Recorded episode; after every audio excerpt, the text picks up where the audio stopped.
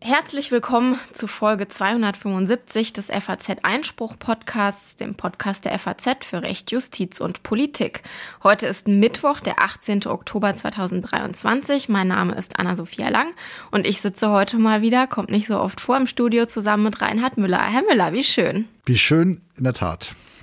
Wir haben heute ein sehr interessantes Interview, das Sie führen mit dem BND-Präsidenten. Genau, Bruno Karl, der sich ja auch nicht allzu oft äußert, ist auch als Geheimdienstmann verständlich, spricht über die Lage im Nahen Osten, Sicherheitslage, was heißt das für Deutschland, die Demos auf seinen Straßen, aber auch den Russland-Konflikt und natürlich über den Dienst selber. Ein sehr spannendes Thema insgesamt. Innere Sicherheit, sozusagen äußere Sicherheit, deutsche Geheimdienste die Demos auf seinen Straßen. Da haben Sie das gute Stichwort gegeben für das Gespräch, was ich danach führe. Da geht es nämlich um das Versammlungsrecht und um die Frage, wie eigentlich der deutsche Staat jetzt umgeht mit pro-palästinensischen oder pro-Hamas-Demos, muss man ja eigentlich eher sagen.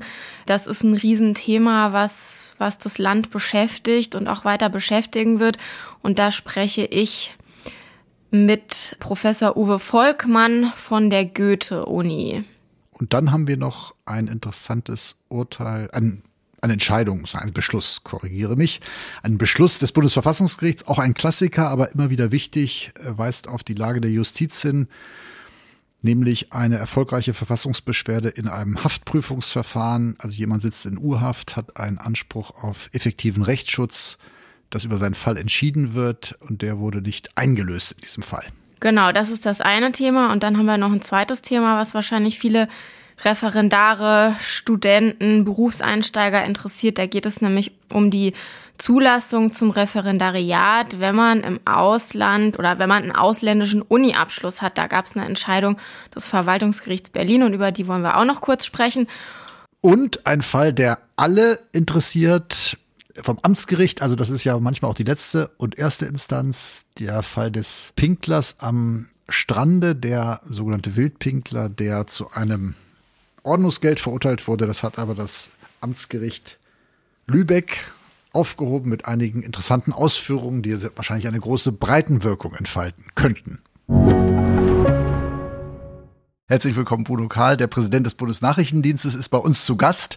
Es gab jetzt kürzlich die öffentliche Anhörung der Präsidenten der deutschen Dienste zur allgemeinen Lage und Bundeskanzler Scholz ist ja gerade nach Israel gereist, um unter anderem zu definieren, was das heißt, wenn die Sicherheit Israels Teil der deutschen Staatsräson ist. Herr Präsident Karl, wie ist jetzt die Lage im Nahen Osten? Wie schätzen Sie die Entwicklung ein mit Blick auf Deutschland?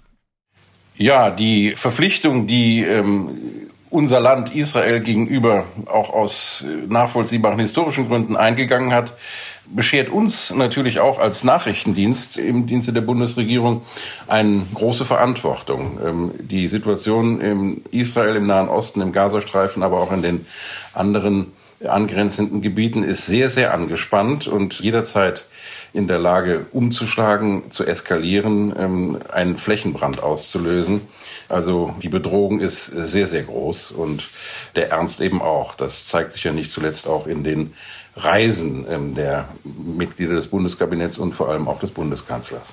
Es gibt ja für die Bürger eine Reisewarnung und zugleich gab es sozusagen den größten Anschlag seit langem unvorstellbar auch in dem Ausmaß des Schreckens auch für Israel. Israel hat schon reagiert, wird aber noch, so wird ja erwartet, im großen Umfang reagieren und von seinem Selbstverteidigungsrecht Gebrauch machen. Zugleich droht eine humanitäre Katastrophe. Aber womit rechnen Sie dort an der nahöstlichen Front mit einem Mehrfrontenkrieg? Wir hoffen sehr und arbeiten daran mit, dass es dazu nicht kommt. Aber äh, natürlich ist Israel bestrebt und auch nahezu gezwungen, die Gefahr äh, dauerhaft zu bannen, die von der Terrororganisation Hamas ausgeht. Und ähm, das ist ähm, ohne starke militärische Wirkung nicht zu erreichen. Andererseits versichern uns unsere israelischen Freunde natürlich, dass sie die Zivilisten, die Bevölkerung weitestgehend versuchen zu schonen. Und das ist natürlich auch die Voraussetzung dafür, dass eine Eskalation hin zu mehreren Fronten gar nicht erst entsteht. Besteht die Gefahr, dass dieser ferne Konflikt, der ja gar nicht so fern ist, auch auf deutschen Straßen weiter ausgetragen wird? Da gibt es ja auch Entwicklungen, die darauf hindeuten, dass dieser Terrorakt und die israelische Gegenwehr zu, also die Menschen gehen auf die Straße, teilweise pro Palästina, teilweise aber auch zur Unterstützung von Terroristen. Es gibt vereinzelt Gewalttaten. Droht das auch innenpolitisch weitere Auswirkungen zu haben? Sie, Sie blicken ja auf die Lage im Außen, aber das hat ja auch mittlerweile Außen und Innen verschwimmen ja immer weiter und es gibt ja genau Wechselwirkungen. Ohne mich jetzt in die Zuständigkeit meiner äh, Kollegen einmischen zu wollen, die für Verfassungsschutz, aber auch von der Polizei jetzt hier in Deutschland gerade vor großen Herausforderungen stehen, ähm, äh, um die Sicherheit unserer Bürgerinnen und Bürger auch angesichts dieser Bedrohung zu wahren. Aber es ist ähm, ja schon spürbar. Es liegt regelrecht in der Luft, dass dieser Konflikt ähm, hier in Deutschland seine Fortsetzung findet, mit ganz hässlichen Vorzeichen teilweise, aber auch eben mit ganz akuten Bedrohungen und Gewaltauswüchsen gegenüber deutschen Sicherheitskräften, gegenüber deutschen Rettungskräften, aber auch gegenüber Journalisten und Zivilisten, so letzte Nacht hier in Berlin. Gibt es etwas auch für die Dienste vorwiegend beobachten? Das ist ja Ihr Auftrag, beobachten, die Lage einschätzen, die Lage berichten und auswerten, was geschieht? Gibt es auch Erfahrungswerte, die dazu führen, dass man Einschätzungen hat, was man raten kann in so einer Lage? Also zunächst mal haben Sie völlig recht. Ähm, unser Auftrag ist es, das Lagebild ähm, zu erstellen. Dazu haben wir natürlich alle Sensoren ausgefahren, die wir in dieser Region haben und versuchen die Bundesregierung hier so vollständig und zeitgerecht wie möglich zu informieren. Das ist natürlich auch eine Aufgabe, die darauf fußt, dass wir jahrelange sehr, sehr gute, enge und freundschaftliche Verbindungen auch zu den Diensten der Region haben. Zu unseren israelischen Partnern, aber eben auch zu den arabischen. Aber man berät eher nicht, sondern man liefert Erkenntnisse. Ja, meine Aufgabe ist es in erster Linie, das Lagebild zu erstellen und äh, zu berichten, was ist und natürlich auch das, was kommen könnte. Das ist dann auch mit Bestandteil des Lagebilds. Wie blicken Sie auf den Ukraine-Krieg? Da gab es ja auch teilweise Kritik am BND, was einzelne Entwicklungen oder mit Russland angeht. Droht das jetzt so ein bisschen in der öffentlichen Aufmerksamkeit zu verschwinden, ja, obwohl es ja auch Verbindungen zu Nahost gibt? Der geht ja weiter, dieser Krieg. Der ist auch der der mit dem Begriff Zeitenwende schon versehen wurde, hat für Deutschland immense Bedeutung. Verteidigung gegenüber dem Aggressor. Droht da jetzt so eine Aufmerksamkeitsverschiebung, die auch Putin nützen könnte?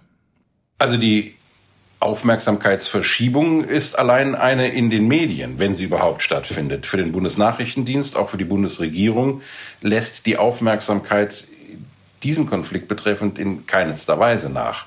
Wir sind hier auch sehr, sehr stark gefordert. Auch hier müssen wir äh, der Bundesregierung ein getreues Bild dessen abliefern, was sich ereignet, auch was äh, die zukünftige Entwicklung angeht. Und hier können wir überhaupt nicht nachlassen in unseren Anstrengungen, sowohl im Bericht Richtung Bundesregierung als auch in der Unterstützung unserer ukrainischen Freunde. Sind Sie zufrieden mit der Regierung, was den Verkauf Ihrer Arbeit angeht? Also die Regierung muss ja ihre Arbeit nicht verkaufen, aber die Regierung beruft sich ja gelegentlich auch auf die, ihre Dienste und hat dann sozusagen in der Hand, wie die Dienste im Licht der Öffentlichkeit dastehen. Wir sind natürlich Profiteure dieser Entwicklung, wenn man das so äh, zynisch ausdrücken will. Wir sind direkt von Anfang an von der frisch installierten Bundesregierung vor zwei Jahren gebraucht worden. Die Bundesregierung hatte kaum ihre Arbeit aufnehmen müssen. Da war sie schon mitten äh, in einem Kriegsszenario. Und dann gebraucht zu werden ähm, und liefern zu können, ist natürlich eine Möglichkeit, Leistung zu zeigen und ähm, auch Vertrauen zu gewinnen. Dieses Vertrauen besteht. In durchaus verschiedenen Disziplinen ähm, wendet sich die Bundesregierung an uns und ähm, stützt sich auf unsere Arbeit ab. Und das ist natürlich auch eine eine Konsequenz, die hier bei uns im Dienst sehr motivierend wirkt auf die Kolleginnen und Kollegen. Äh, wenn man gebraucht wird und gute Arbeit macht und das Anerkennung findet, dann ähm, ist man natürlich auch besonders bemüht, dieses hohe Niveau zu halten. Brauchen Sie doch mehr Befugnisse? Was den, es gibt ja Dienste, die haben exekutive Befugnisse, es gibt Dienste, die können noch mehr in andere Länder hineinhorchen. Braucht der BND, da gab es ja auch gesetzliche Änderungen, braucht der BND noch mehr Befugnisse, bessere Befugnisse? Im Prinzip sind wir ähm, für das, was wir tun, gut ausgestattet. Wir sind ja im, im Gegensatz ähm, zu anderen äh, Geheimdiensten, auch befreundeter Rechtsstaaten, äh, nur wirklich ein Nachrichtendienst. Wir beschränken uns auf das Sammeln von Nachrichten. Hier gibt es allerdings durchaus in einzelnen Fragen Möglichkeiten, unsere Befugnisse abzurunden, würde ich jetzt mal sagen.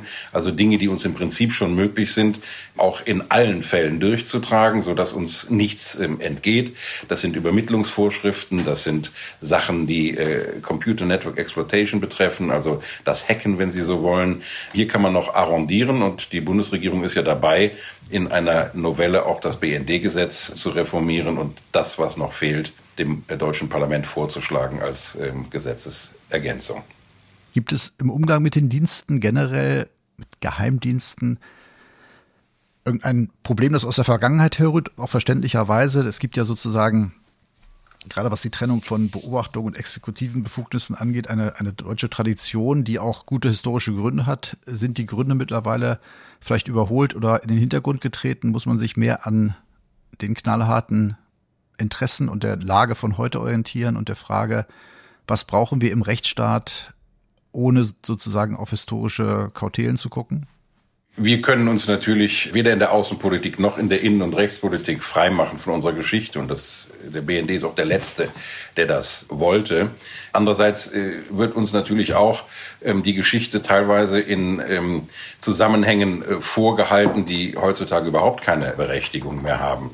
Ähm, wieso es nun ausgerechnet die Nachrichtendienste sein sollen, die wegen schlechter historischer Beispiele sowohl in der Nazizeit als auch in der DDR deswegen besonders an die Leine gelegt werden müssen, während andere Institutionen der öffentlichen Hand, wie zum Beispiel Gerichte ähm, oder die Polizei, die eben auch in diesen unseligen Zeiten unselig gewirkt haben, hier keine Zurückhaltung üben müssen. Dieser Unterschied ist ähm, mir nicht klar. Also mit Verweis auf die Geschichte jetzt einfach zu sagen, ähm, der BND ist ein, ein störendes Element, ein Fremdkörper in der Demokratie oder die Dienste seien dies, das ist überhaupt nicht mehr haltbar und nicht mehr vertretbar. Wir sind im Recht Rechtsstaat tätig. Wir handeln nach den Bestimmungen und der Kontrollbehörden und wir sind äh, an Recht und Gesetz gebunden und äh, üben für Bürgerinnen und Bürger unseres Landes nicht die geringste Gefahr aus. Die Verantwortung, die wir gegenüber der Geschichte haben, die nehmen wir wahr. Wir haben ähm, unsere eigene Geschichte wirklich umfassend teuer und tief aufgearbeitet und insofern brauchen wir uns hier überhaupt nicht zu verstecken. Ein Unterschied könnte natürlich sein, dass die Geheimdienste gerade im Geheimen arbeiten und deswegen die Kontrolle qua Natur eingeschränkt ist. Aber sie ist so ausgeprägt in Deutschland wie nirgendwo anders. Ähm, also ich will hier diesen Podcast nicht sprengen, indem ich alle Behörden aufzähle, die uns kontrollieren. Da ist also nun überhaupt nichts ähm, zu befürchten. Und ähm, das, was die Wirkung für unsere Bürgerinnen und Bürger angeht, so sind wir äh, schützend tätig und äh, sind Produzenten von Sicherheit, aber nicht von äh, Bedrohungen oder Eingriffen in Grundrechte. Vielleicht noch mal zur Frage, die Lage global, aber auch im Inneren. In Brüssel gab es jetzt einen Anschlag, der wohl einen im weiteren Sinne islamistischen Hintergrund hatte, abgelehnte Asylbewerber. Und zugleich wird das Mantra vertreten, auch von der israelischen Regierung, die Hamas sei der IS. Der IS ist ja im Grunde strukturell weitgehend zerschlagen worden. Heißt dieses Bild auch, dass wir damit rechnen müssen, dass in europäischen Hauptstädten sich wieder einige erheben, entweder gesteuert oder auch aus eigener Motivation sich selbst radikalisierend, die sich auf bestimmte Ziele berufen. Gerade der IS war ja auch bekannt dafür, dass er zu Anschlägen auf Zivilisten in europäischen oder nicht-europäischen Städten aufgerufen. Das war sozusagen sein Modell. Ist das wieder zu befürchten, gerade auch vor dem Hintergrund, dass diese Gleichsetzung jetzt propagiert wird? Also nicht erst seit dem brutalen Wiederaufflammen der Auseinandersetzung im, äh, in Israel warnen die deutschen Dienste davor, dass die Gefahr von IS und auch Al-Qaida in Europa Anschläge auszuführen keineswegs gebannt ist. Der IS ist nicht tot. Er ist zwar in seiner Territorialherrschaft in Irak und Syrien geschlagen im Felde sozusagen, aber er lebt. Er lebt äh, in, im Untergrund. Er hat äh, Strukturen, die funktionieren, Strukturen, die ihm in der Region in die Lage versetzen, Anschläge auszuführen, die in weiten Teilen Afrikas und Zentralasiens ähm, eine brutale Wirkung zeigen und auch die Absicht, in Europa Anschläge ähm, aufzuführen. Nun ist es nicht mehr ähm, leicht möglich, mit einem funktionierenden Netzwerk das zu tun, aber genau die Gefahr, die Sie beschrieben haben, dass man nämlich über die sozialen Medien, über das Internet Propaganda verbreitet und ähm, auch Individuen gewinnen kann, ähm, in die Dienste des Terrors zu treten, das ist eine reale Gefahr, die sich auch in europäischen Hauptstädten schon in den letzten Jahren niedergeschlagen hat, vor der wir auch in Deutschland waren. Mein Kollege Haldenwang hat das sehr aus eindrücklich getan in, ähm, in der öffentlichen Anhörung und äh, zu Recht. Wir beobachten im Ausland und leider auch im Inland die Gefahr, dass es jederzeit auch hier wieder knallen kann. Und gibt es Verbindung zur Hamas oder war das eher eine Warnung?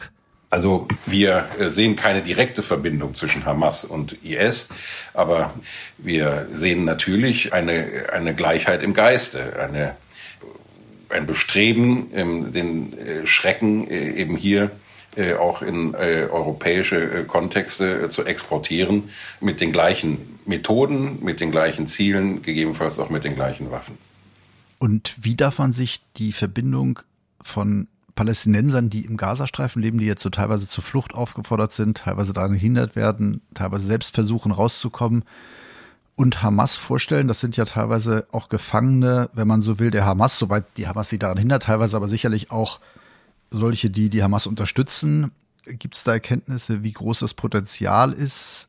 Also einerseits gibt es sozusagen ein Flucht, ein riesiges Fluchtpotenzial und eine drohende humanitäre Katastrophe, anders aber auch die Gefahr der weiteren Radikalisierung derer, die im Gazastreifen verbleiben oder die aus ihm fliehen, aber sozusagen, das ist ja eine, eine sehr auf engem Raum lebende große Volksgruppe, wenn man so will, die keinen eigenen Staat hat wie ist dieses Potenzial einzuschätzen? Also wir müssen ähm, sehr darauf achten, dass wir Palästinenser und Hamas nicht gleichsetzen. Ähm, Hamas ist eine Terrororganisation, die bestrebt ist, die Vorherrschaft äh, in Palästina, im Gazastreifen, aber auch in den Westbanks äh, zu bekommen als angeblich legitime Vertretung alles der Palästinenser. Sie nimmt aber das eigene Volk als Geisel. Sie vermint die Wege, die den Palästinensern zur Verfügung stehen, um sich in Sicherheit zu bringen. Sie missbraucht palästinensische Bürgerinnen und Bürger als Schutzschild vor Krankenhäusern und ähm, vor Infrastruktur, um Märtyrer zu produzieren, um das dann Israel vorwerfen zu können. Äh, Hamas ist ein Feind Palästinas und äh, das ist eine Sache, die man gar nicht oft genug betonen kann, auch im Hinblick auf die Auseinandersetzung, die der palästinensische Konflikt äh, in Europa oder nach Europa exportiert. Auch auf unseren Straßen gibt es legitimen palästinensischen Protest. Es gibt aber eben auch Verherrlichung äh, von Gewalt und Spott und Ton ähm, über Terroropfer. All das muss ähm, sorgsam ähm, geschieden werden. Aber das Hamas der Feind Palästinas ist ja durchaus nachvollziehbar, aber mir scheint das sozusagen nicht der, das tragende Motiv der hiesigen Demonstrationen zu sein. Das hat ja eher den Eindruck, klar, befreit Palästina, Zwei-Staaten-Lösung, aber sozusagen von dem Hintergrund dieses riesigen Terroranschlags wirkt es ja schon so, als ob man zumindest die Hamas nicht als eigenen Feind ansieht.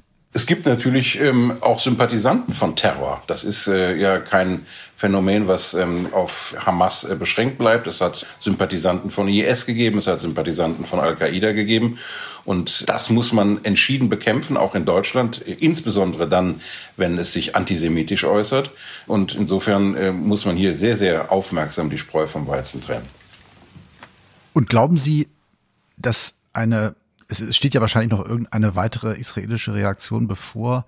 Und Sie haben das ja angesprochen mit den Verminungen des Tunnels, enges Gebiet, dass man überhaupt einen Militärschlag größeren Ausmaßes im Angesicht eines Gegners, der menschliche Schutzschilde benutzt, im Grunde ohne auch sehr große Kollateralschäden führen kann. Nun haben die Israelis Erfahrung darin, aber haben auch immer zurückgeschlagen und, und bei jedem kleineren Anschlag auch Vergeltung geübt so dass man hier wahrscheinlich von einer größeren Aktion ausgehen muss, aber die ja auch dann wieder größere zivile Opfer fordern wird.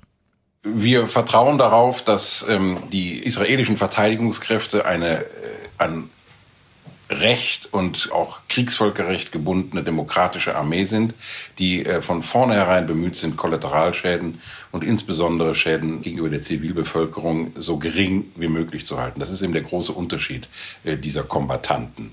Wir haben es äh, auf der israelischen Seite mit einem Rechtsstaat und einer Demokratie zu tun, die sich wehren muss gegen die Bestrebung, ähm, Israel von der Landkarte zu tilgen. Und auf der anderen Seite haben wir Terroristen, die Babys köpfen, äh, alte Menschen erschießen und ähm, vor allem äh, ihr eigenes Volk ähm, als Schutzschild äh, missbrauchen. Das sind ähm, zwei völlig verschiedene Kombattanten, die sich da gegenüberstehen.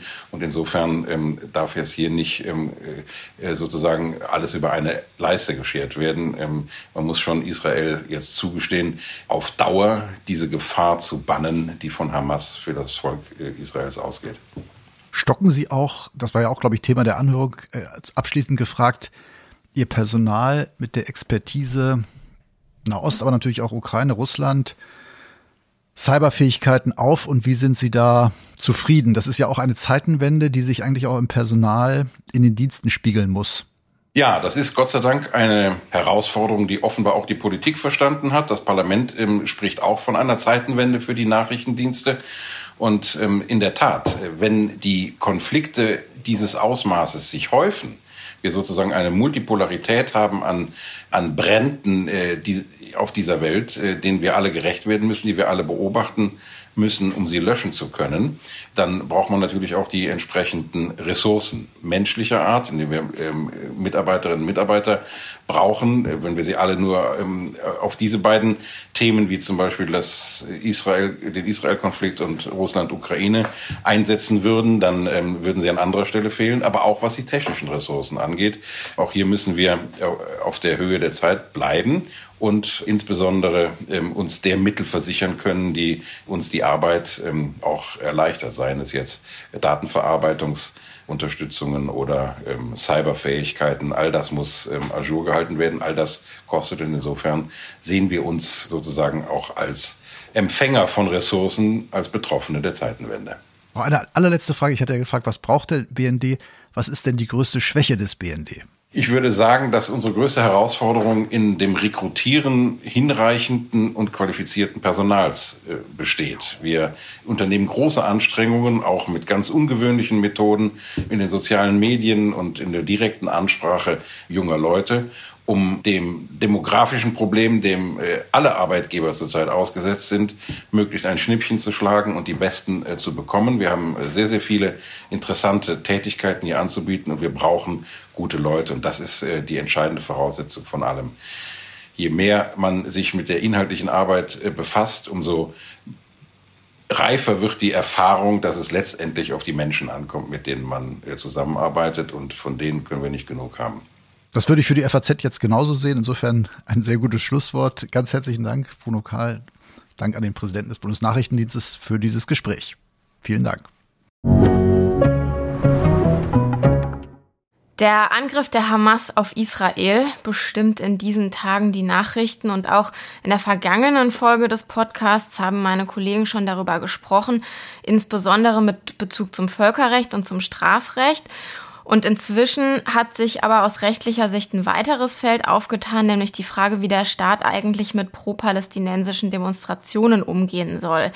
In Berlin hat es schon am selben Tag, an dem die Hamas die Massaker verübt hat in Israel, Versammlungen gegeben, auf denen israelfeindliche Parolen gerufen wurden und wo die Taten gefeiert wurden.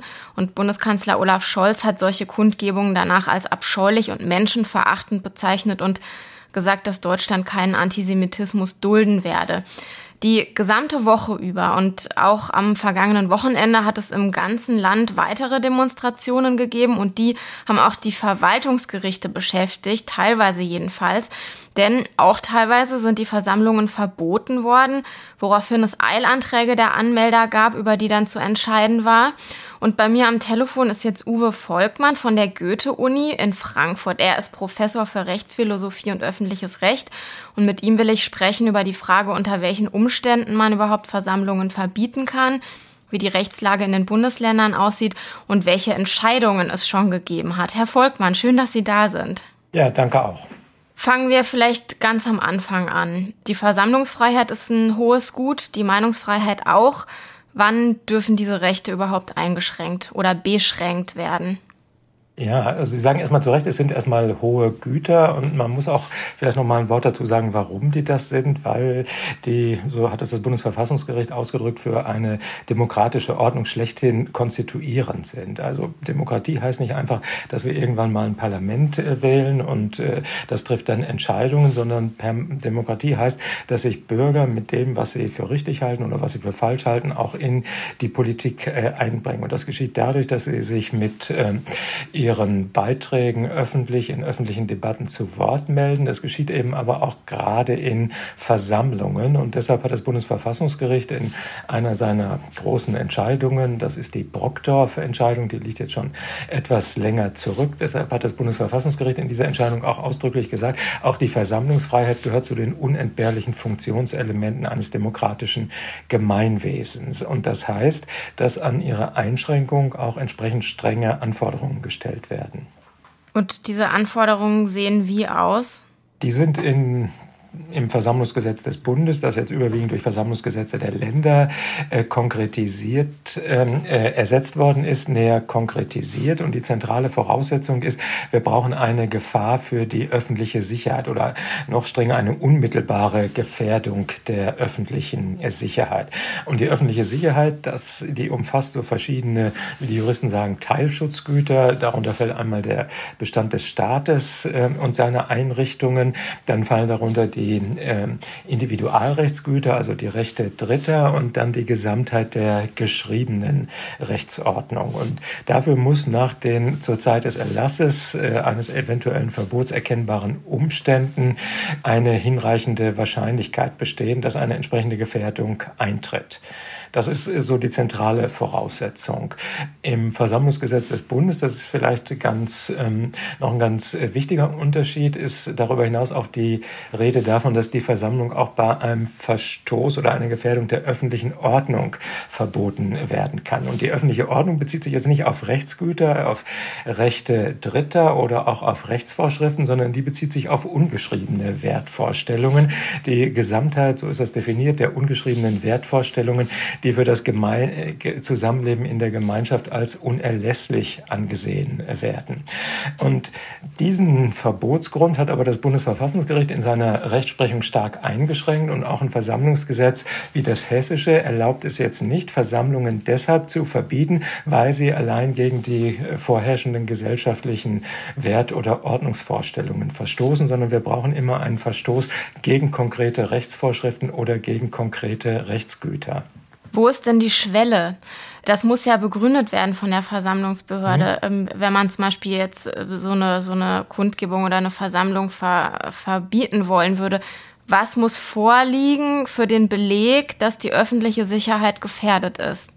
Also wir brauchen, wie gesagt, entweder eine Beeinträchtigung von Rechtsgütern Dritter, etwa wenn es aus der Versammlung heraus zu Gewalttaten gegen andere äh, kommt, äh, dann sind solche Rechte Dritter oder auch zu Sachbeschädigungen kommt, dann werden solche Rechte Dritter äh, äh verletzt oder äh, wir brauchen Verstoß gegen äh, vor allem Strafvorschriften. Und im Zusammenhang mit politischen Demonstrationen, sowohl von Demonstrationen von Rechtsextremisten als auch jetzt im Zusammenhang mit den pro-palästinensischen ähm, Demonstrationen sind es da vor allem zwei oder drei Vorschriften, die eine zentrale Rolle spielen. Das eine ist der Paragraph über die Volksverhetzung und äh, der, das ist der Paragraph 130 StGB. Und dann gibt es eine zweite Vorschrift, die gerade im vorliegenden Zusammenhang zur Anwendung kommen könnte. Das ist der Paragraph 140, die Belohnung oder Billigung von Straftaten. Also das sind die beiden Vorschriften, um deren Anwendung oder Anwendbarkeit äh, die äh, Probleme, die sich im Zusammenhang mit den derzeitigen Demonstrationen stellen, vor allem Kreisen.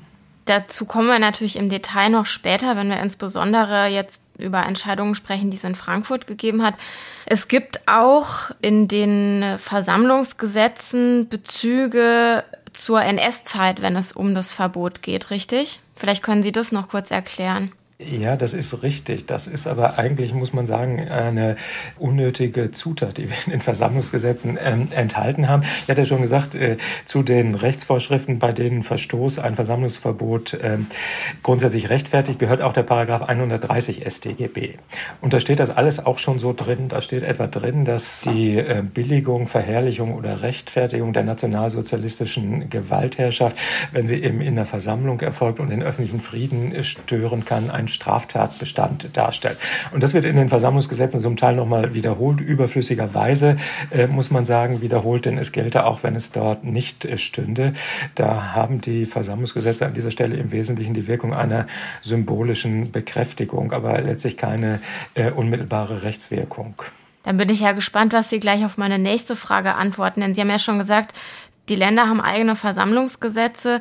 Hessen zum Beispiel hat sein Gesetz in diesem Jahr 2023 erst neu gefasst. Da waren sie auch als Sachverständiger in der Anhörung im Landtag. Aber es gibt einen Unterschied zum Beispiel zwischen Hessen und dem Land Berlin, was die Voraussetzungen für ein Verbot angeht. Vielleicht können Sie sagen, was Berlin, was da die, die Besonderheit ist, die es in Berlin gibt und ob es die überhaupt braucht, Ihrer Ansicht nach.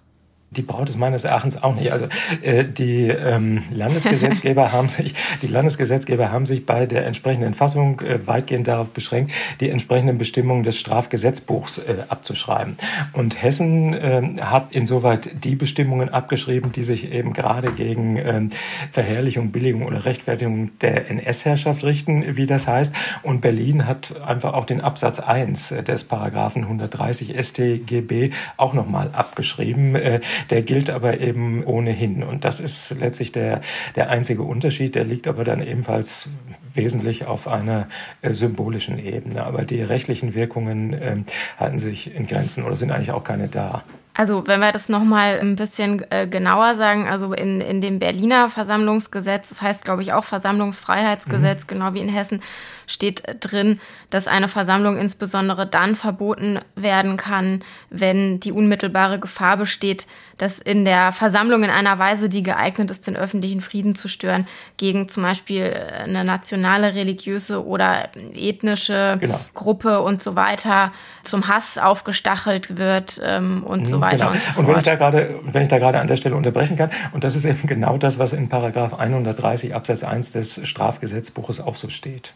Also das ist äh, letztlich, wie gesagt, nur eine bloße Wiederholung einer bundesrechtlichen äh, Vorschrift. Darauf hat man in Hessen verzichtet. Und das heißt aber nicht, dass das jetzt in Hessen nicht gilt, sondern das heißt eben, dass diese bundesrechtliche äh, Vorschrift jetzt ähm, aus sich heraus zur Anwendung kommt, beziehungsweise im Zusammenhang mit der unmittelbaren Gefahr für die öffentliche Sicherheit. Also das heißt, dieser spezielle Absatz macht es dem Land Berlin aus Ihrer Sicht nicht einfacher, in Anführungsstrichen, Versammlungen zu verbieten.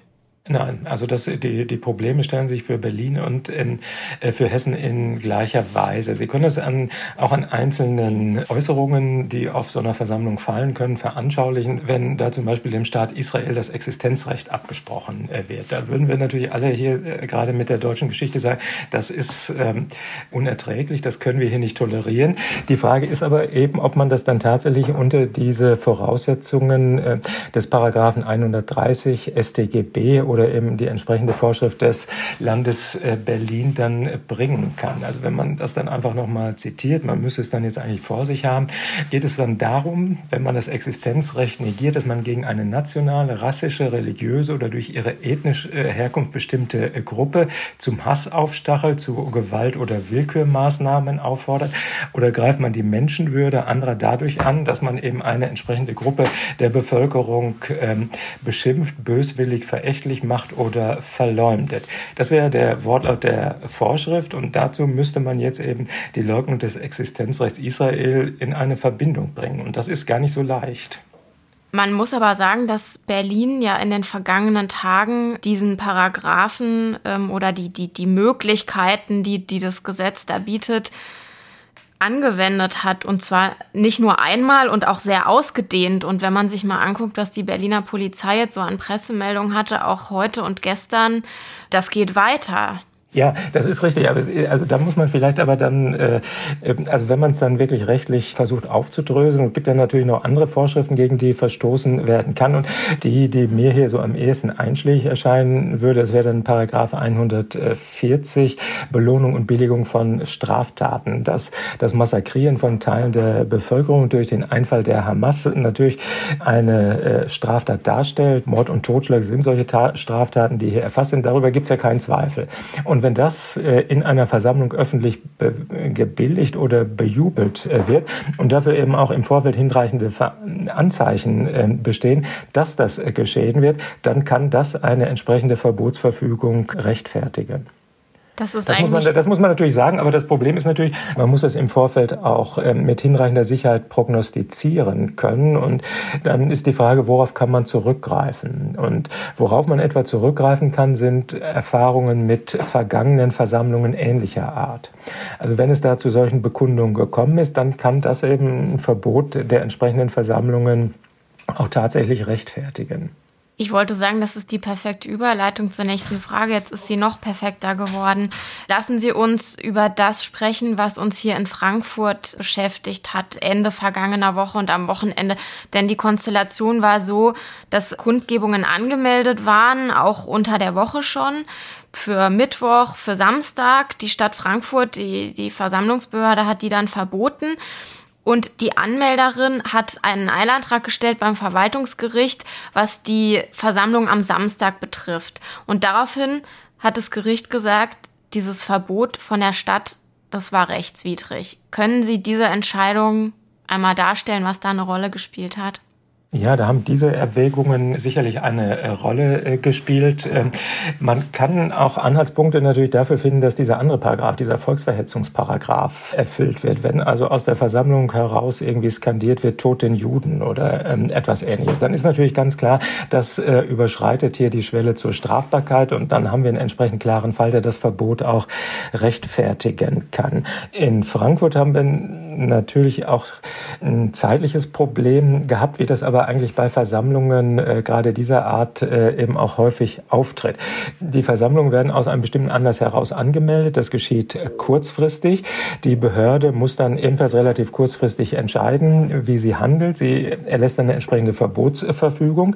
Das kostet aber schon mal eine gewisse Zeit, weil die auch begründet äh, werden muss. Dagegen wird dann äh, ein Antrag auf einstweiligen Rechtsschutz eingelegt. Auch die Gerichte müssen dann in einer extremen Zeitknappheit entscheiden. Da stehen oft nur wenige Stunden zur Verfügung. Und dann gibt es aber nochmal die Möglichkeit, dagegen Beschwerde einzulegen gegen diese Entscheidung, zwar von beiden äh, Seiten, sowohl von den äh, jeweiligen Antragstellern als auch von den örtlichen Polizeibehörden oder von den Kommunen. Und äh, dann muss die nächsthöhere Instanz, also der Verwaltungsgerichtshof in Hessen, ähm, entscheiden. Und alles das, wie gesagt, das äh, ereignet sich in einem extrem knappen Zeitfenster. Das heißt, die Zeit für die rechtliche Beurteilung ist erstmal sehr begrenzt und in dieser Zeit muss aber das Ganze natürlich auch noch verfasst, äh, geschrieben und dann entsprechend kommuniziert werden. Und das traf hier eben letztlich auf äh, eine insgesamt unglückliche Weise zusammen. Wir haben zunächst mal diese Anmeldung gehabt, dann kommt die Verbotsverfügung, dann kommt die Entscheidung des Verwaltungsgerichts Frankfurt, die die Verbotsverfügung aufhebt.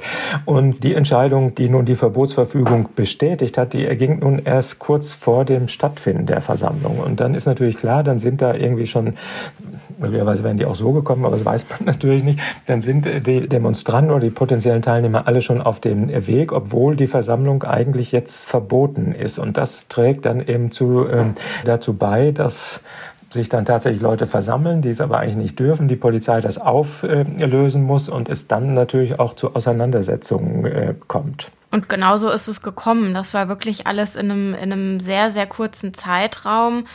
Der Eilantrag beim Verwaltungsgericht ist erst am Freitagnachmittag eingegangen und dann gab es am Freitagabend eben diese erste Entscheidung und die Entscheidung lautete, ähm, dass die Stadt rechtswidrigerweise dieses Verbot erlassen hat. Wie haben die Richter das begründet? Die haben das damit begründet, dass sie gesagt haben, es äh, lässt sich nicht hinreichend sicher prognostizieren, dass es auf der Versammlung zu entsprechenden Straftaten, wie ich die geschildert habe, ähm, kommen würde. Und wenn einzelne Teilnehmer oder wenn von Seiten einzelner Teilnehmer und nicht von der Versammlung insgesamt solche Straftaten begangen äh, würden, dann ähm, könnte man darauf mit anderen äh, Mitteln reagieren, etwa mit den Mitteln des Ausschlusses einzelner Teilnehmer. Das sind in der Tat auch Mittel, die die Versammlungsgesetze allesamt bereithalten halten oder man hätte, das war ein anderes Argument, auch mit anderen Mitteln wie einer Beschränkung äh, äh, im Sinne von Auflagen reagieren können. Also das ist, man kann über diese äh, Entscheidung streiten, so wie man auch über die Entscheidung des VGH äh, streiten kann. Aber es sind, das muss man eben auch einfach realistischerweise auch als Jurist äh, sagen, es sind eben verschiedene Stellen in der rechtlichen Prüfung, an denen sich einfach Spielräume, auch Unsicherheitsspielräume ergeben. Hinsichtlich der Sicherheit über die Tatsachengrundlage, auch hinsichtlich der rechtlichen Einordnung. Und in diese Spielräume können dann eben auch unterschiedliche Interpretationen oder Deutungen auch einfach hineinstoßen der VGH, der dann am Samstag entschieden hat, Sie haben ja äh, gesagt, das war kurz bevor die Demo geplant war. Anderthalb Stunden ungefähr vorher sind die Beteiligten dann, dann informiert worden. Da waren natürlich ganz, ganz viele Demonstranten logischerweise schon in Frankfurt. Aber der VGH hat dann das, was die erste Instanz hat, äh, kassiert und hat gesagt, nein, die Demo bleibt verboten und sie ist zu Recht verboten worden. Was haben die denn dann anders gesehen?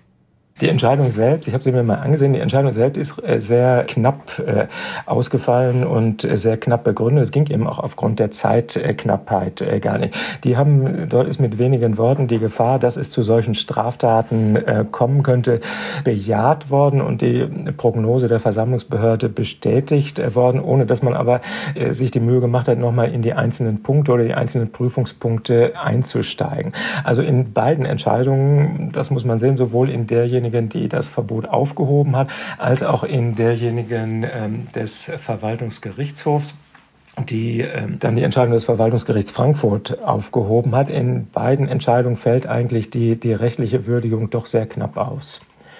Also die Verfügung der Stadt hat, wenn man das mal, wenn man sich die mal anguckt, die hat 17, 18 äh, eng bedruckte, eng beschriebene äh, Seiten und damit setzen sich die Gerichte beide doch nur sehr oberflächlich auseinander, was aber letztlich auch im Grunde der, der äh, knappen zur Verfügung stehenden Zeit äh, geschuldet ist. Eine intensive rechtliche Prüfung ist in dieser Zeit eben auch gar nicht möglich. Was aber der VGH offensichtlich anders gesehen hat, er hat ja, wir kennen ja dann die Pressemitteilungen, die wir kriegen, er hat sich ja darauf bezogen, was auf Versammlungen, die die Anmelderin auch dieser Versammlung in Frankfurt, in, in anderen Städten gemacht hat, geschehen ist. Und äh, er hat sich auch darauf berufen, was am, was am Freitag passiert ist, nämlich dass die Anmelderin selbst auf einer Pressekonferenz in Anführungsstrichen festgenommen worden ist, vorläufig von der Polizei wegen des Verdachts der Volksverhetzung und der Billigung von Straftaten. Also das hat der VGH erwähnt und hat das offensichtlich als, als, naja, ich sag mal, in seine Prognose einfließen lassen, anders als es die erste Instanz getan hat. Man kann, wie gesagt, das ist ja auch das, was ich äh, am Anfang gesagt habe, also gerade dieser Gesichtspunkt der Belohnung und Billigung von Straftaten, wenn man das rechtlich Schritt für Schritt und exakt äh, prüfen würde, äh, das ist ein Gesichtspunkt, auf den sich ein Verbot der Versammlung äh, stützen lässt. Und das lässt sich eben begründen aus den Erfahrungen mit vorhergehenden äh, Versammlungen. Es lässt sich aber auch stützen eben auf Äußerungen der Antragstellerin ähm, äh, selbst oder derjenigen, die die Versammlung angezeigt hat. die, da kann man sagen, wenn sie das im Vorfeld so sagen, wenn sie sich im Vorfeld so äußert, dann ist auch eine hohe Wahrscheinlichkeit, dass das gerade auf der Versammlung auch entsprechend erfolgt. Das kann man äh, sicherlich äh, so sagen. Es gibt dann aber andere Begründungen, bei denen man sehen muss, auch in der Entscheidung des VGH, die, ähm, bei denen man sagen muss, die sind rechtlich nicht so ganz unproblematisch. Äh, es sind, heißt es da, etwa hochgradig israelfeindliche und in den Antisemitismus reichende Äußerungen zu erwarten, bis hin zur Negierung des Existenzrechts Israels. Ähm, da müsste man erstmal irgendwie prüfen, wo da der konkrete Verstoß gegen eine Rechtsvorschrift jetzt äh, liegen sollte. Das Bundesverfassungsgericht hat das mal für rassistische und ausländerfeindliche Äußerungen im Zusammenhang mit der Demonstration von Rechtsextremisten äh, gesagt und hat es formuliert, ausländerfeindliche Äußerungen sind nicht schon für sich unter Strafe gestellt. Und ähm, allein die ausländerfeindliche Tendenz einer Kundgebung, erneut wiederum im Zusammenhang mit einer Versammlung von Rechtsextremisten, ist kein Grund, sie zu verbieten. Ja, und das ist, das muss man eben auch einfach sehen. Unser Recht arbeitet da sehr formal. Es hat bestimmte Vorschriften aufgestellt, die einzelne Tatbestandselemente enthalten und denen muss man eben auch das, was man tatsächlich an Informationen gesammelt hat, dann äh, konkret äh, zuordnen. Und der 140, äh, diese Belohnung und Billigung von Straftaten, das ist, wie gesagt, der Gesichtspunkt, den man hier, den man hier am äh, ersten heranziehen kann und auf den sich eine entsprechende Prognose auch äh, stützen lässt. Nun, Sie haben das ja schon kurz erwähnt. In Frankfurt, genau wie in Berlin, ist es trotzdem zu Versammlungen gekommen. In Frankfurt sind teilweise dann Demonstranten eingekesselt worden durch die Polizei. Es gab zwölf Festnahmen. Es gab von 300 Menschen sind die Personalien ähm, festgestellt worden. Es gab dann verschiedene Anzeigen wegen Widerstands äh, und tätlichen Angriffs auf Vollstreckungsbeamte, wegen Gefangenenbefreiung, wegen Verstößen gegen das Versammlungsfreiheitsgesetz. In anderen Bundesländern, also in NRW vor allem, ist es ruhig geblieben, jedenfalls laut dem, was die Polizei dort gesagt hat.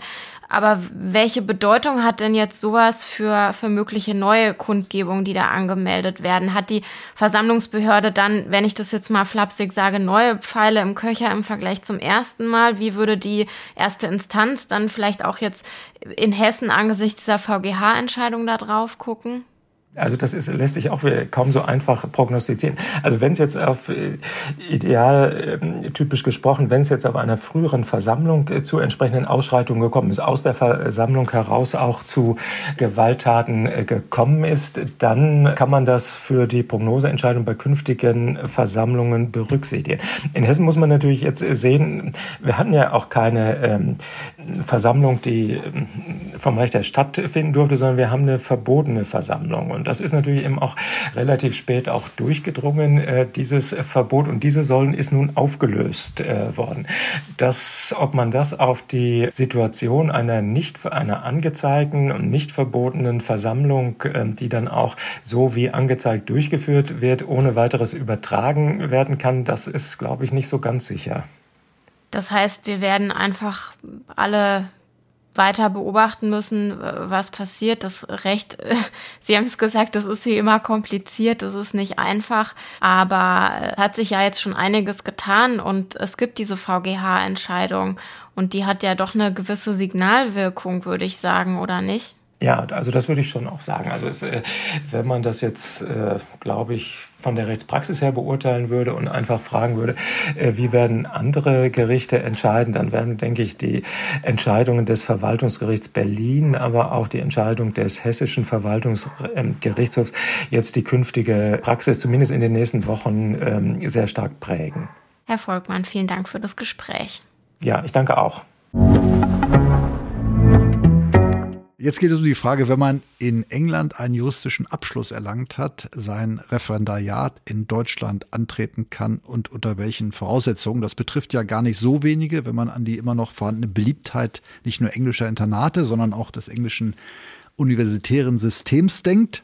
Und hier war der Fall eben, dass jemand genau einen Abschluss im Vereinigten Königreich gemacht hat. Und was für ein Problem stellte sich dann, liebe Frau Lang? Genau. Die Entscheidung, über die wir hier sprechen, das ist eine vom Verwaltungsgericht Berlin. Die ist im September schon ergangen. Die ist aber vergangene Woche erst ähm, bekannt geworden. Und Herr Müller, wie Sie jetzt gerade schon gesagt haben, es ist eine Deutsche, die da vor Gericht gezogen ist, die eben in UK studiert hatte und 2017 einen Bachelor dort gemacht hatte, 2020 ein Master of Laws und die wollte dann in Deutschland zum REF zugelassen werden und hat das beim gemeinsamen JPA Berlin-Brandenburg beantragt. Das ist dafür zuständig. Nur das Problem ist eben gewesen, der Brexit, kann man sagen. Ähm, die Klägerin hat nämlich den Antrag auf Zulassung zum REF gestellt, nachdem der Brexit schon vollzogen war. Der ist im Januar 2020 erfolgt, aber bis Ende 2020 hat noch ein Übergangszeitraum gegolten. Nur das Problem war, dass sie den Antrag im Mai 2021 gestellt hat. Also nachdem das im Grunde alles schon, schon durch war. Und deshalb hat das JPA den Antrag auch abgelehnt und hat gesagt, das Vereinigte Königreich gehört nicht mehr zur EU Und deshalb. Ähm, da gab es ja eine Ausnahmeregelung, das heißt, bei EU-Staaten genau. wäre es kein Problem gewesen. Das heißt, wenn sie das vor Austritt gestellt hätte, hätte sie den Referendardienst ganz normal in Deutschland antreten können. Äh, genau, es gibt da diesen Paragraphen im Richtergesetz 112a, der da einschlägig gewesen ist und jetzt laut dem Verwaltungsgericht eben nicht mehr anwendbar ist. Die rechtliche Lage ist ja so, dass grundsätzlich in Deutschland nur derjenige Richter, Staatsanwalt oder Rechtsanwalt werden kann, der auch in Deutschland studiert hat und natürlich deutscher Staatsangehöriger ist. Aber es gibt Ausnahmen für Spätaussiedler und für Menschen, die in der EU studiert haben oder im europäischen Wirtschaftsraum. Dadurch kommen dann noch Island, Liechtenstein und Norwegen dazu oder in der Schweiz. Und es gibt dann drittens auch noch Ausnahmen für Personen, die in diesen Ländern die Anwaltszulassung bekommen haben, aber in diesen beiden erstgenannten Fällen, also Spätaussiedler und in der EU studiert, kommt es darauf an, und das ist eben im deutschen Richtergesetz in 112a geregelt, kommt es darauf an, ob die Kenntnisse, die im Ausland erworben worden sind, als gleichwertig anerkannt werden können mit denen in Deutschland, also mit dem ersten Examen. Und wenn dem so ist, dann kann die Person zum Ref zugelassen werden und dann kann sie auch das zweite Examen machen, was dann eben die Voraussetzung für das Richteramt ist. Und dieses Unidiplom aus dem Mitgliedsstaat der EU, wenn man das hat, dann muss eben dieses Diplom erstens zur postuniversitären Ausbildung zum europäischen Rechtsanwalt berechtigen. Und zweitens das, was ich gerade schon gesagt habe, die Kenntnisse und Fähigkeiten müssen denen entsprechen, die man in Deutschland durch das erste Examen erwirbt. Und es gibt dann so ein zweistufiges Verfahren, in dem das geprüft wird. Da werden erst die Abschlüsse geprüft und vielleicht auch einschlägige Berufserfahrungen und sowas. Und wenn das, was dabei herauskommt, dann nicht ausreicht, dann gibt's noch eine Eignungsprüfung. Da sind die Fächer Zivilrecht, öffentliches Recht und Strafrecht. Und wenn das dann alles bestanden ist, dann gilt sozusagen das erste Examen als bestanden und man kann dann ins Ref eintreten. Nur diese europarechtliche Regelung, die es eben gegeben hatte, weil die Mitgliedstaaten natürlich ihre ja, Regelungen für Berufsqualifikationen innerhalb der EU in Einklang bringen mussten. Die galt natürlich nur für das Vereinigte Königreich, solange das noch Teil der EU gewesen ist. Und das war eben im Mai 2021 unstrittigerweise nicht mehr so. Und die Folge ist natürlich sehr einschneidend, denn wie schon angedeutet von Ihnen, Frau Lang, ohne zweites Examen, also was das Referendariat voraussetzt, kein Richteramt, aber auch nicht die Möglichkeit, Rechtsanwalt zu werden und nicht die Möglichkeit, als Volljurist auch in der Wirtschaft, wo das vorausgesetzt wird, tätig zu werden. Also äh, natürlich hat man einen universitären Abschluss. Äh, früher sagte man Halbjurist. Man kann auch sagen Jurist. Also das ist ja ein Studium universitärer Art wie jedes andere auch, auch ein schwieriges. Aber eben es fehlt das für die meisten Berufe, auch für die staatliche insbesondere qualifizierende zweite Examen und der Referendardienst da mit davor geschaltet. Das heißt, was folgt daraus jetzt für den Kläger? Tja, das ist jetzt die Frage. Also erstens, da ist natürlich die Berufung noch möglich zum Oberverwaltungsgericht Berlin-Brandenburg. Aber wenn das Ganze rechtskräftig wird, ja, also wenn, wenn ich das richtig sehe, dann kann die Frau auf jeden Fall nicht mehr Richterin oder Staatsanwältin werden, wie Sie gesagt haben, wenn sie nicht nochmal in Deutschland von vorne anfangen will. Und sie kann auch nicht mehr als europäische Rechtsanwältin in Deutschland arbeiten, weil ja eben das Vereinigte Königreich nicht mehr Teil der EU ist. Und wenn ich das richtig sehe, dann kommt nur noch eine Sache in Betracht, und zwar eine Tätigkeit nach 206 der Bundesrechtsanwaltsordnung. Das sind die sogenannten WHO-Anwälte. Und zwar Anwälte aus äh, Mitgliedstaaten der WHO. Genaueres legt da das BMJ fest per Rechtsverordnung die nach der Aufnahme in die Rechtsanwaltskammer dann aber nur im Recht des Herkunftsstaates und im Völkerrecht tätig werden dürfen. Das scheint ja nicht das gewesen zu sein, was die Klägerin eigentlich im Sinn gehabt hat. Stimmt, eigentlich muss ich mich korrigieren. Sie ist ja sozusagen noch nicht mal Halbjuristin. Sie könnte sozusagen höchstens da, wo überall, ja, sie könnte sich Juristin nach englischem Recht nennen und alles das in England und vielleicht auch in Deutschland teilweise machen, in einer Kanzlei sozusagen im Backoffice. Das wäre natürlich denkbar, dass sie Sachen bearbeitet, die kein Rechtsanwalt machen muss und wo sie nach außen nicht als Anwalt oder nicht mal als Examinierte auftreten kann. Aber in der Tat, also das Gericht erwähnt auch die Berufsfreiheit, sagt eben, diese aber nicht verletzt, denn die Grundregel, wonach ein erstes Staatsexamen erforderlich sei, könne mit der Absicherung der Qualität der Rechtspflege rechtfertigt werden. Und wie sie sagt, man muss jetzt schauen, ob das hält. Aber es ist natürlich auch nicht unplausibel. Die Briten sind mal ausgetreten. Das wusste sie auch. Sie hätte sozusagen, der Brexit war ja in aller Munde. Genau, und auch das hat das VG ja gesagt. Das war ja keine Überraschung. Das war eine lange Frist. Und man sieht hier ganz schön eben, dass das eben doch nicht äh, unerheblich ist, auch für den Einzelnen, ob man, wo man seinen Abschluss hat und ob das die Mitgliedschaft in der EU eben doch einen gemeinsamen Rechtsraum geschaffen hat mit erheblichen Folgen, ob man drin ist oder draußen.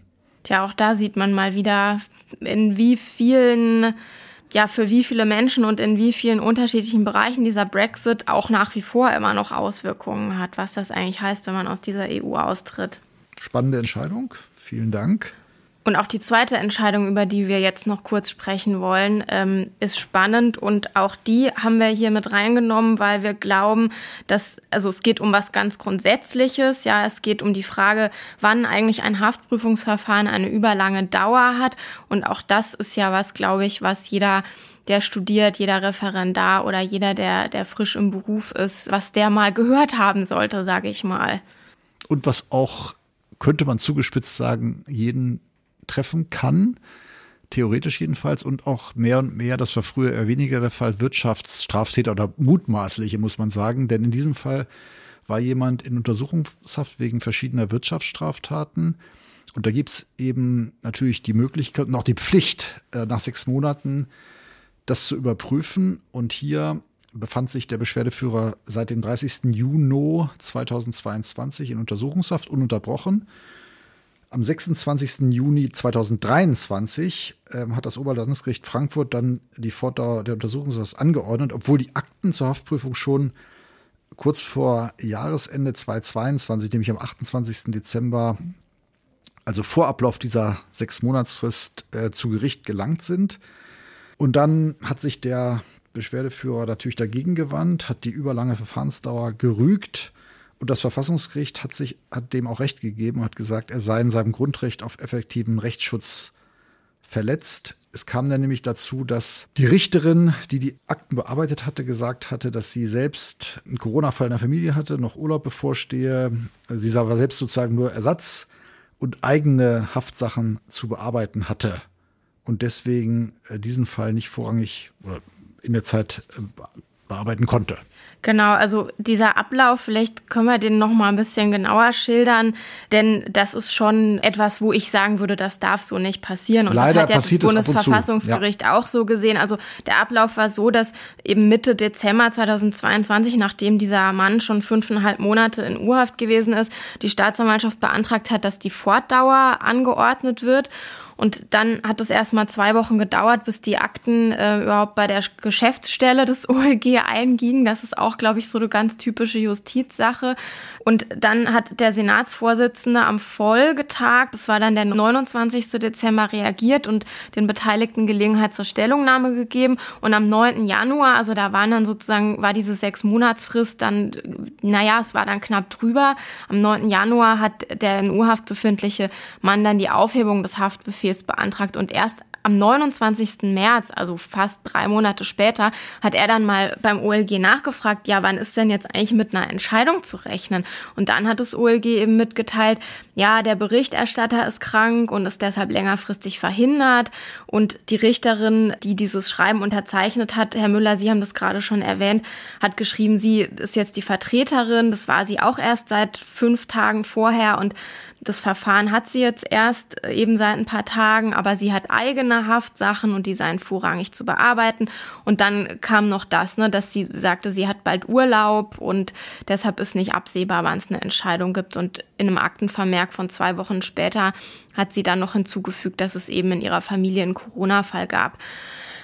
Ja, und am 16. Juni ist dann diese Verfassungsbeschwerde in Karlsruhe eingegangen. Zehn Tage später, am 26. Juni, nachdem der Mann dann ohne, ohne irgendeine äh, Prüfung mal dann praktisch ein Jahr in Untersuchungshaft saß, hat das OLG dann die Fortdauer angeordnet. Und ja, da hat das Bundesverfassungsgericht natürlich, kann man eigentlich sagen, ähm, äh, gesagt, das, das, das geht so nicht. Ähm, Weil es eben auch ein wichtiges Grundrecht ist und es hier um einen tiefgreifenden Eingriff genau. geht, der auch von der Europäischen Menschenrechtskonvention ja abgesichert ist. Also jede Person, die festgenommen wurde, hat das Recht Das, also da, da ist keine Frist erwähnt, aber in kurzer Frist über die Rechtmäßigkeit der Freiheitsentziehung entschieden werden muss. Und die Gründe, die angeführt wurden, die mögen ja im Einzelfall auch zutreffen, aber das fällt eben in die Organisationshoheit und damit auch in das Organisationsverschulden des Gerichts. Ähm, und es ist natürlich schon so, wenn man sich vorstellt, aber man sitzt, dass ja der schwerstmöglich, also neben Beschädigung an Leben und ähm, Körper, schwerstmögliche Eingriff, Freiheitsentziehung staatlich angeordnet, aber eben zur Rechtfertigung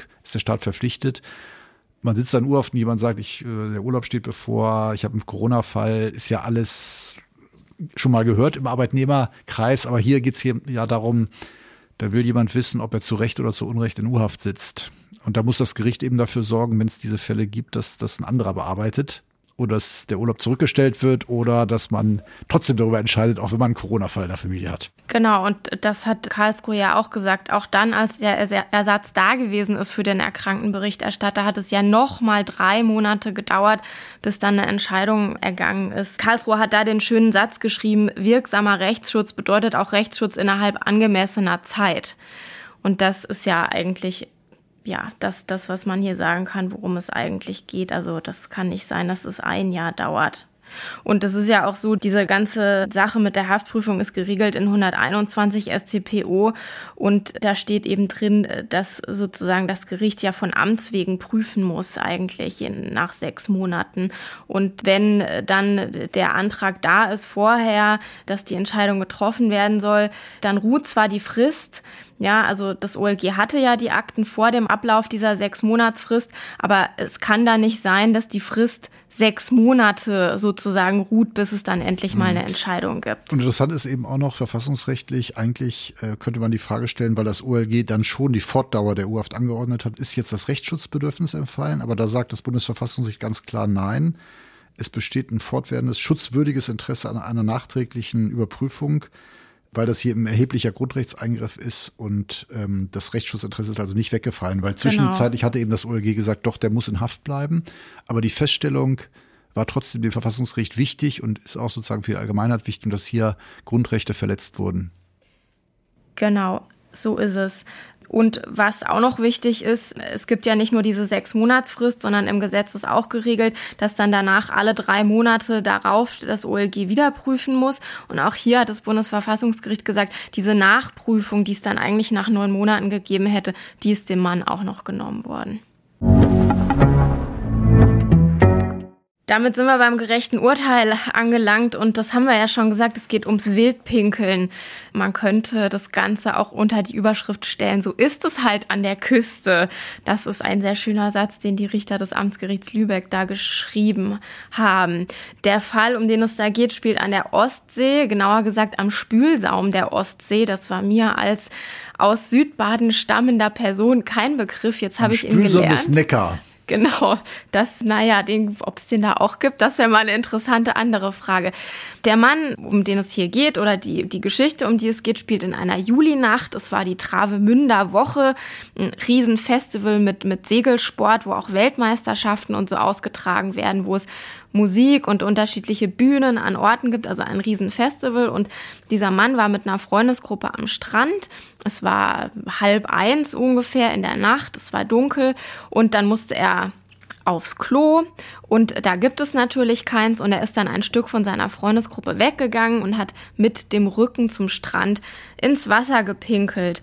Und dann kam das Ordnungsamt mit Taschenlampen ja, anscheinend ist Lübeck sehr gut bewacht und auch der Spülsaum des Ostseestrandes, äh, genau, mit Taschenlampen. Mit Taschenlampen und hat eine Geldbuße verhängt. Der Mann sollte 60 Euro wegen Belästigung der Allgemeinheit zahlen und damit hat sich dann das Amtsgericht Lübeck beschäftigt, weil der Mann das natürlich nicht zahlen wollte.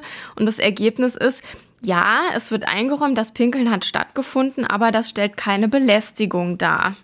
Genau, also nach dem Ordnungswidrigkeitengesetz handelt ordnungswidrig, wer eine grob ungehörige Handlung vornimmt, die geeignet ist, die Allgemeinheit zu belästigen oder zu gefährden und die öffentliche Ordnung zu beeinträchtigen. Und das sah das ähm, Amtsgericht Lübeck hier als nicht gegeben an. Schon die Voraussetzung einer grob ungehörigen Handlung hat es nicht feststellen können, denn äh, sozusagen, er hatte keine andere Möglichkeit, sage ich mal mit meinen Worten. Aus, an, aus Sicht des Gerichts findet sich hier die Formulierung, der Vorgang des Wasserlassens unter freiem Himmel außerhalb von Bedürfnisanstalten ist unter Beachtung üblicher Rücksichtnahmen und unter Hinzutreten besonderer Umstände keine grob ungehörige Handlung in diesem Sinne. Das heißt, ergibt sich auch nicht, sagen Sie, aus der Eignung zur Verletzung des Schamgefühls und nicht aus Verunreinigungen. Also das ging um die Frage, verletzt ist das Schamgefühl der Anwesenden, die aber nicht vorhanden waren und ob die Ostsee verunreinigt sei. Wobei ich beim Schamgefühl, darf ich gleich eine kleine Kritik anbringen. Das Amtsgericht schreibt, der Vorgang ist danach auch in Gesellschaft tendenziell eher nicht schambehaftet. Da bin ja. ich nicht so sicher. Ich finde auch, man hat ein natürliches Bedürfnis, sich irgendwie zu verstecken und vielleicht auch sogar, wenn es nicht total dringend ist, am ähm, Saum der Ostsee, nee, Spülsaum, Spülsaum, Spülsaum sorry, Fachbegriff. Aber natürlich ist die interessante Frage, ist es ähm, eine Ordnungswidrigkeit unter den Umständen zur Nachtzeit halb eins und am menschenleeren Strand? Ja. Aber ich finde, diese allgemein, in dieser Allgemeinheit kann man nicht sagen, dass es kein Schamproblem ist, weil die meisten Leute suchen ja doch intuitiv in Parks oder Anlagen, gerade da, wo keine Toiletten vorhanden sind, die Büsche auf. Ja, genau das haben die Richter ja auch gesagt also zwar eher nicht schambehaftet in Gesellschaft, da geht es auch um das, ich glaube, äh, gemeinsame Wasserlassen oder so ähnlich haben sie es genannt. Da ging es um, naja, speziell um Männer, um, um Männertoiletten, dass die natürlich anders aussehen. Aber sie haben dann auch so Beispiele genannt dafür, dass man ja doch in der Regel darauf achtet, sich den Blicken anderer Menschen so gut es geht zu entziehen oder sich jedenfalls diskret zu verhalten und sich abzuwenden. Die haben dann gesagt, bei Wanderungen ist das so, wenn man in der Natur arbeitet, arbeitet, beim Jagen und beim Pilze sammeln oder auf Radtouren oder wenn man im Badesee badet im Sommer oder sowas, ja, da ähm, hat man ja keine andere Möglichkeit, aber da versucht man sich eben den Blicken anderer zu entziehen und, und irgendwie sich da ein bisschen zu verstecken. Aber an der aber, Küste, Stichwort der Satz nochmal, so ist es halt an der Küste, da gibt's ja auch die Dünen und der Strand ist nicht Kilometer breit aber das ist ja vielleicht auch eine Frage der Umstände dann in der Tat. Es war ja nicht äh, noch eine andere Person außer dieser Gruppe am Strand offenbar und dem Ordnungsamt. Und dem Ordnungsamt, genau. Also das Amtsgericht hat gesagt, ähm, man kann sich halt am Spülsaum der Ostsee, schle Ostsee schlecht verstecken. Da kommt dann dieser Satz, der vielleicht legendär wird. So ist es halt an der Küste. Und eben noch dazu, es war dunkel. Der Mann musste nicht damit rechnen, dass da plötzlich einer mit einer Taschenlampe kommt und ihn anleuchtet und ihn anspricht. Es hatte sich keiner beschwert. Und sogar das Ordnungsamt hat gewartet. Also die haben äh, den nicht sofort von vorne angeleuchtet und sofort ihm den, den Bußgeldbescheid äh, überreicht, sondern er hat sich erstmal, ne, er durfte da erstmal zu Ende machen, dann durfte er sich anziehen und dann hat er sich umgedreht und dann, so, das Gericht nannte das, ähm, dass er nach bürgerlichen Maßstäben wieder ansprechbar war. Auch wirklich sehr schön. Und ja, und dann jetzt der zweite Punkt, genau, auch ganz wichtig, Punkt. die belästigende Verschmutzung oder Verunreinigung. Mhm. Und da ähm, äh, hat das Gericht auch nochmal für die Ewigkeit festgestellt, dass das nicht eingetreten sei. Und dann Zitat, die Ostsee enthält eine Wassermenge von 21.631 Kubikkilometern Brackwasser. Hat das Gericht wahrscheinlich nochmal nachgemessen oder gegoogelt. Der Verdünnungsgrad wäre selbst im Wiederholungs- oder Nachahmungsfall so hoch, dass eine belästigende Verschmutzung oder Geruchsbeeinträchtigung ausgeschlossen ist. Also, das könnte natürlich jetzt eine Horde von Massen ermutigen, das als Freibrief zu nehmen. Allerdings muss man natürlich auch die Kautelen, die vorher aufgestellt wurden, ich gehe mal davon aus, dass dieser Mann an dem Tag nicht der einzige Mensch gewesen ist, der in Lübeck in die Ostsee gepinkelt hat. Aber das wollen wir jetzt hier auch Und die Ostsee ist deswegen noch nicht umgekippt, genau. Und ganz zum Schluss, und das wollen wir hier auch nicht unerwähnt lassen, ist das Gericht nochmal sehr poetisch geworden. Und das war natürlich auch sehr, sehr schön zu lesen. Denn es hat dann geschrieben, dass das Pinkel in die Ostsee eine nach der allgemeinen Handlungsfreiheit des Grundgesetzes geschützte und letztendlich wohl auch naturrechtlich verankerte menschliche Willensbetätigung ist. Und dann kommt der schönste Satz, den ich seit langem in einem Urteil gelesen habe. Der Mensch hat unter den Weiten des Himmelszeltes nicht mindere Rechte als das Reh im Wald, der Hase auf dem Feld oder die Robbe im Spülsaum der Ostsee. Das ist Wir doch wollen schön. ja nicht vertiefen vertiefen, was das für Konsequenzen für andere Tätigkeit haben könnte, aber vielleicht in einer der nächsten Folgen. Vielen Dank fürs Zuhören. Wir kommen nun zum Ende der Sendung. Wer eine Hörerfrage hat oder auch sonstige Rückmeldungen und Ideen für Themen für unseren Einspruch-Podcast, kann sie gerne unter einspruchpodcast.faz.de einsenden. Die Hörerfrage bitte als Sprachnachricht Und auf Instagram können wir auch verfolgt werden, hätte ich fast gesagt. Kann man uns folgen. Das ist auch sehr erfolgreich unter faz.einspruch. Und wer Lust hat, eine Ref-Station im Justizariat der FAZ zu machen. Mit Abschluss in Deutschland. Mit Abschluss in Deutschland, der findet alle nötigen Infos unter frankfurterallgemeine.de slash Referendariat. Und die Referendare können sich natürlich auch hier bei uns bei Einspruch einbringen, auch im Podcast. Wir freuen uns. Und für heute bleibt uns dann nur noch Danke fürs Zuhören zu sagen und Ihnen allen eine schöne Woche zu wünschen. Und bleiben Sie Einspruch treu.